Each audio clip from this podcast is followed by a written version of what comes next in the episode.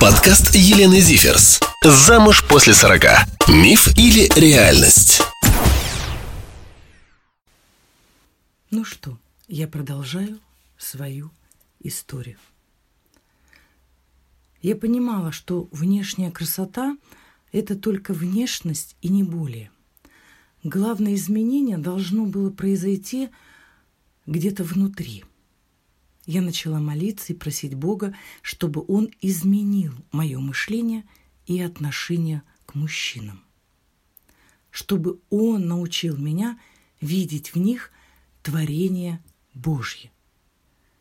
Что они также прекрасны, что они также страдают от неудач и одиночества, что они также реагируют на различные ситуации, переживают и, представляете, даже плачут и порой не знают, как правильно поступить в той или иной ситуации, что они также бывают беспомощны, и им, так же, как и нам, необходима помощь и поддержка. Я безоговорочно верила в результат. Как только мое сердце начало поддаваться Божьей работе, я почувствовала, мне стало буквально легче дышать усилием воли и собственным решением я училась любить мужчин. Училась любить так, как любит их наш Творец и Создатель. Я боролась с желанием говорить сарказмом и надменностью по отношению к мужчинам. Все начиналось с мелочей. В магазине, на дороге, в транспорте. Получалось не сразу – я вам честно скажу. Но знаете, все равно получалось. Я ловила себя на мысли, что это удивительно прекрасно. Я начала улыбаться в ответ мужчинам. Это был прогресс, скажу я вам. Прежде в ответ от меня можно было увидеть какую-то неопределенную гримасу. Мужчины боялись меня – Весь мой вид говорил, что шансов нет. Никаких. Даже просто заговорить со мной, не говоря о том, чтобы со мной познакомиться. Но в тот момент я не старалась знакомиться. Мне необходимо было научиться правильно контактировать с ними. Я анализировала прежние отношения – почему так или иначе поступали мужчины по отношению ко мне. Мне предстояло научиться полюбить себя. У меня было немного искаженное понятие о любви к себе. Если мы с пренебрежением относимся к кому-то, это означает только одно, что мы пренебрегаем прежде всего собой.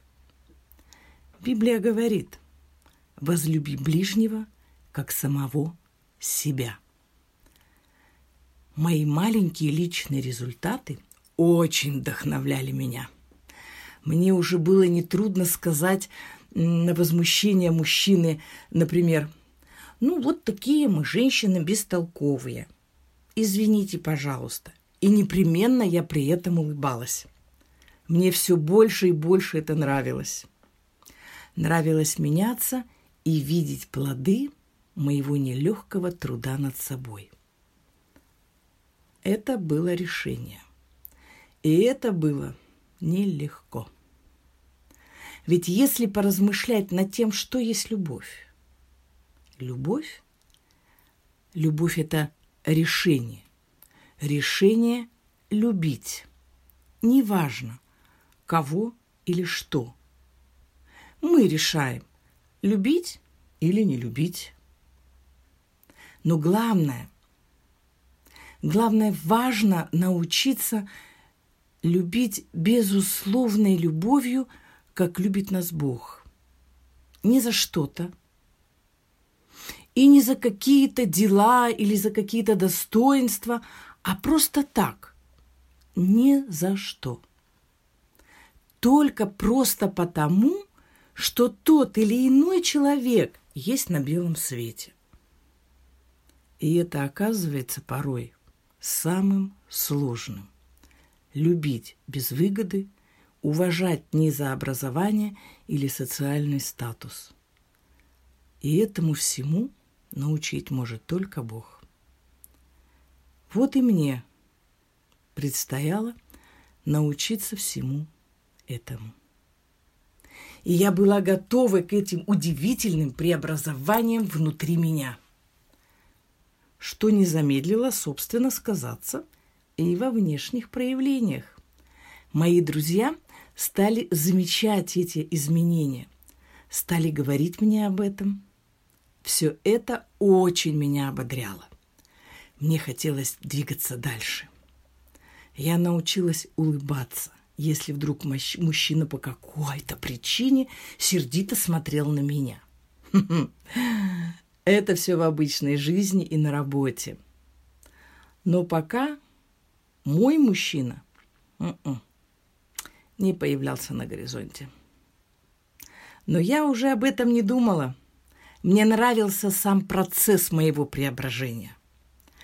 Это было в тот момент самым важным для меня. Я училась первой обращаться к мужчине за помощью, обращаться с какой-либо просьбой. Это тоже был шаг большой для меня. Мне пришлось снова учиться быть слабой, нежной и ласковой. Это все было украдено дьяволом из моей жизни все это было потеряно. Жизненные неурядицы, проблемы, предательство мужчин – все это превратило меня в такую железную эледи. Женщину, которая могла просто одним взглядом испепелить любого мужчину. Я же говорю, мужчины даже боялись ко мне подступиться. Сегодня – э, со взглядом на прошлое прихожу просто в ужас, что все это было со мной. Предстояло еще много-много чего изменить в себе. Но все же я ловила себя на мысли. Я все еще смотрю на мужчин, как на потенциального жениха. Все-таки еще было это. Ну, если, конечно, он холост. В моих глазах это, вероятно, было написано большими, не-не, не большими, а огромными буквами. Знаете, это мужчины считывают в момент и очень пугаются этого.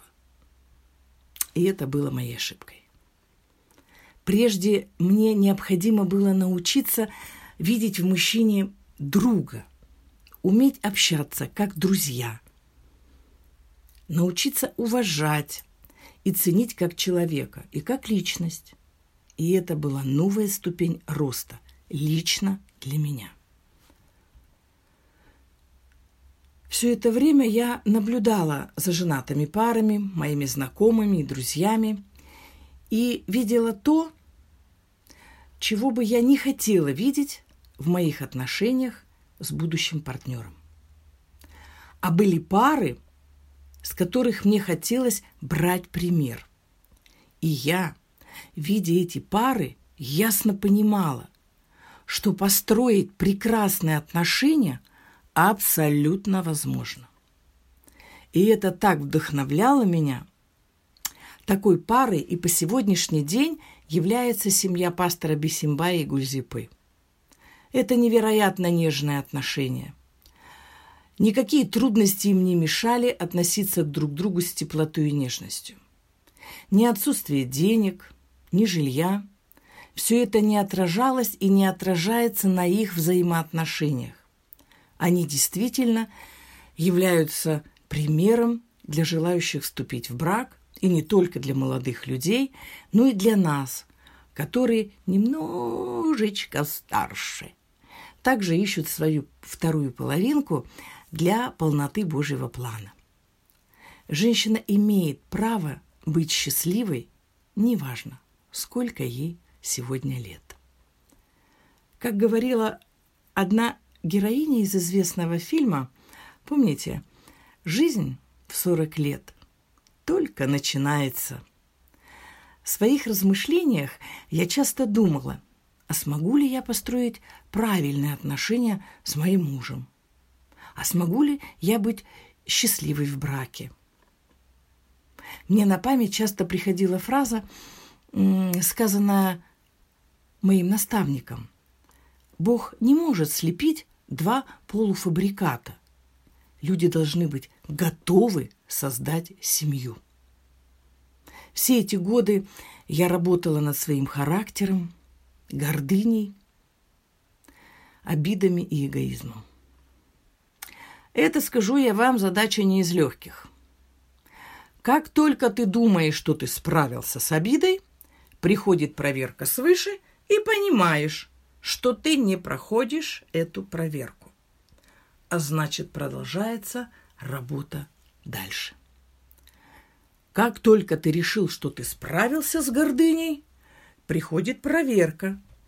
Ситуация, которая показывает тебе, что ты еще не умеешь смиряться. И так это было все эти годы.